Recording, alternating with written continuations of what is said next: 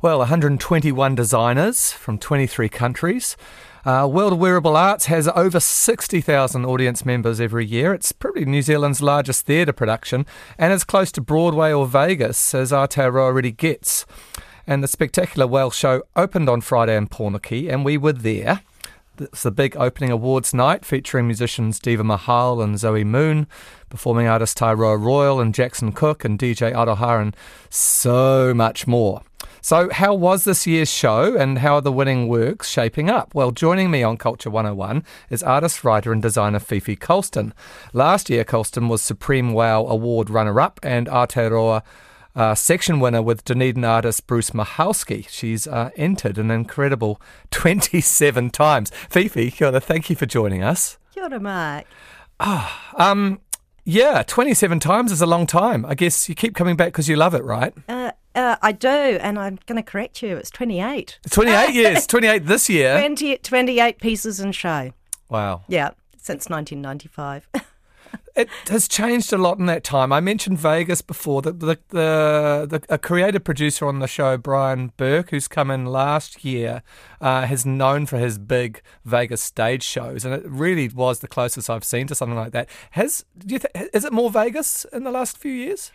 Well, not having been to Vegas and only just imagining from what I've seen on the, uh, you know, on the telly, um, yeah, I think uh, performance-wise, in term in terms of the artistic performers, with um, certainly the the singers and oh, amazing, and yeah. the circus performers, just brilliant. Wow has always been a spectacular show, unlike anything else I've ever seen. The first one I ever went to, I went, oh, I wow, that's just yeah.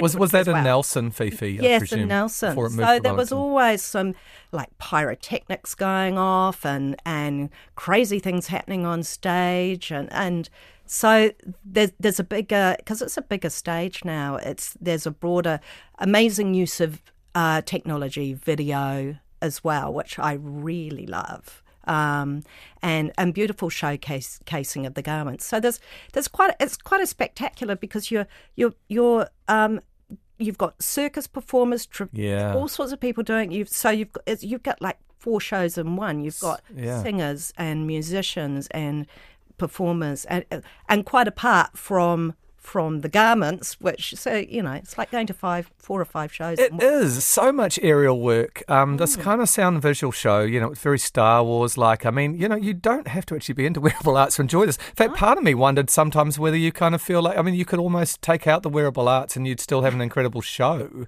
Uh, do you wonder, wonder sometimes worry that it kind of the show can dwarf the wearable art? Um, no, I don't personally, because I think what they what they do with the show is to they do showcase the garments and they create a story. And yeah. um, when I think back to the early shows, sometimes you couldn't tell what were garments and what were costume props for the the show. So I think the the garments are uh, showcased better, yeah. so much better now uh, because there's there's you can see what's what. Yeah. so um, I, I think they did it this year. They did a really clever thematic thing, carrying a quite a space age th- theme throughout the whole show and introducing the. Uh, it was very cleverly interwoven. Literally out of this world, eh? Yeah, yeah. Um, well, in terms of the different categories, which the, the show is kind of sectioned around, the Bizarre Bra came back this year, mm. which is, I think, always been a bit of a favourite. Um, and uh, you were in that this year. Um, can you tell us a little bit about your Bizarre Bra?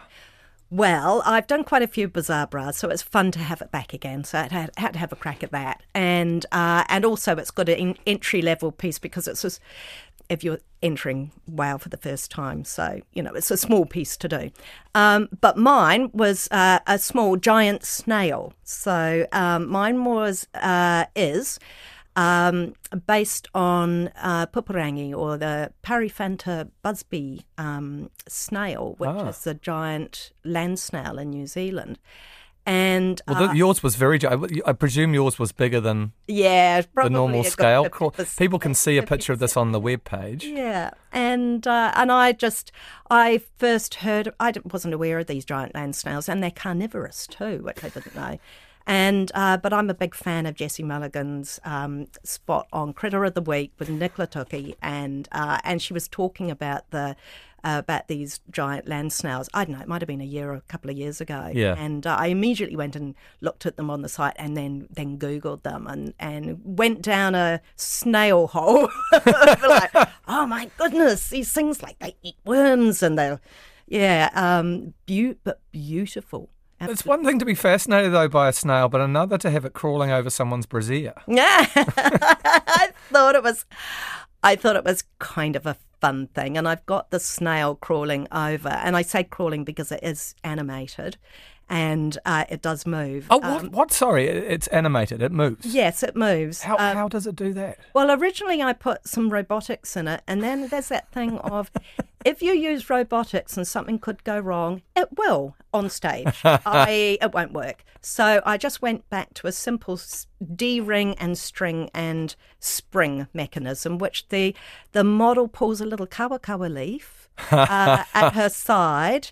You can't kind of see what she's doing, and this thing rears up and um, and moves. So it's. Really I didn't fun. spot that. I didn't spot that, but it, it looked really fantastic on stage. now, I mean, uh, the winner of this. Um, uh, this category, and we've got a photograph of this as well on our on our web page.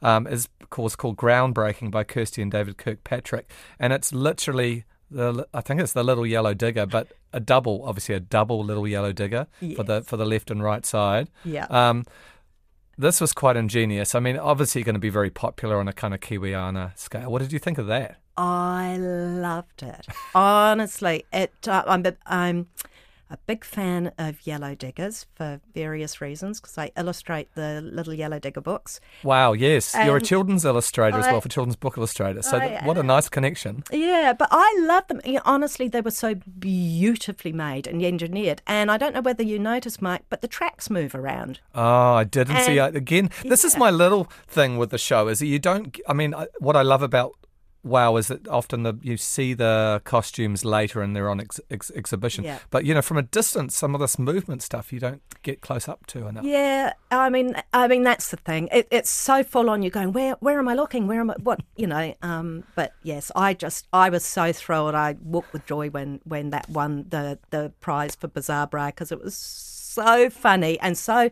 beautifully executed and engineered. Um, yeah, yeah. It wasn't hacked together out of egg cartons and things, you know. Yeah. So your other impressions, you're you're uh, you're you, you know you're the most experienced judge we could possibly have on this, I should imagine.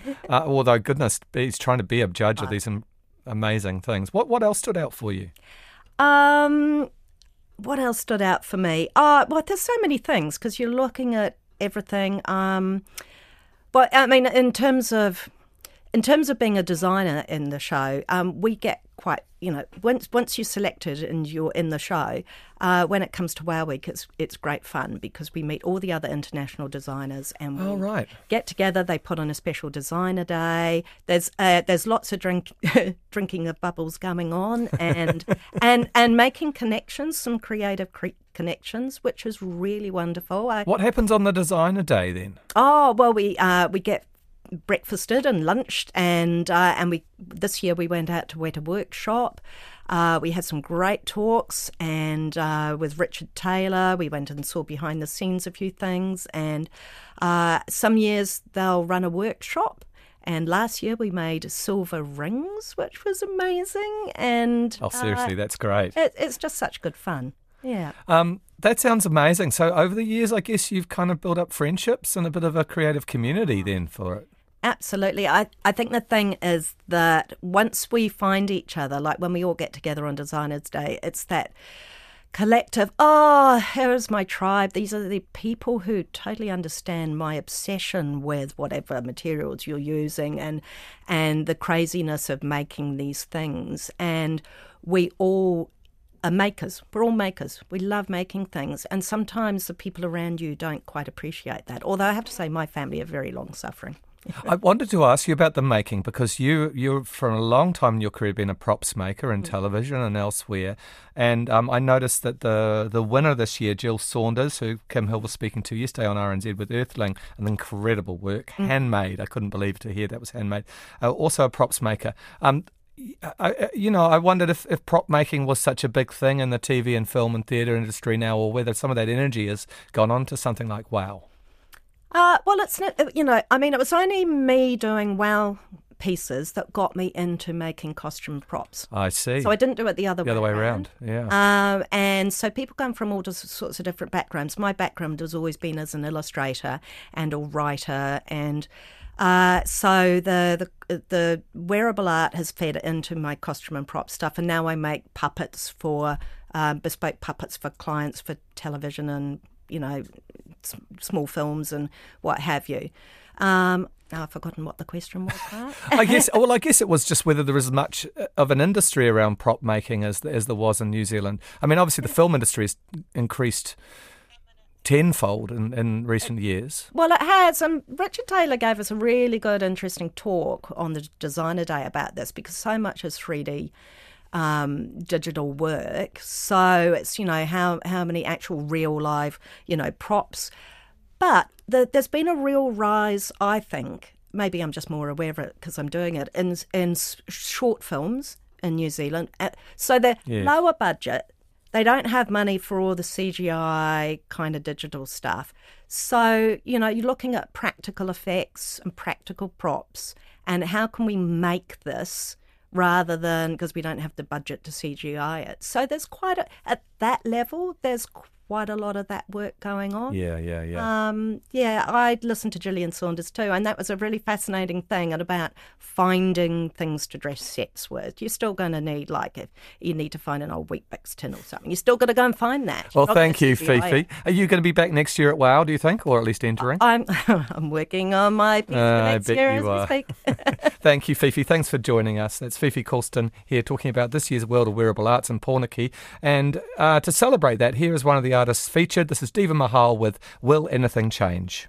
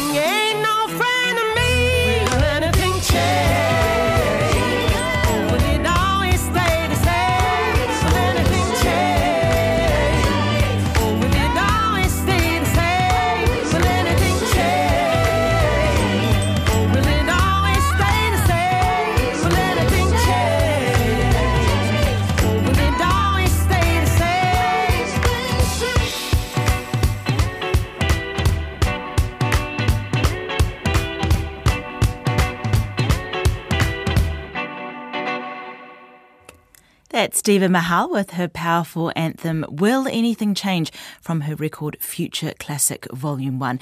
And Diva appears with her sister Zoe as part of the World of Wearable Arts in Poneke.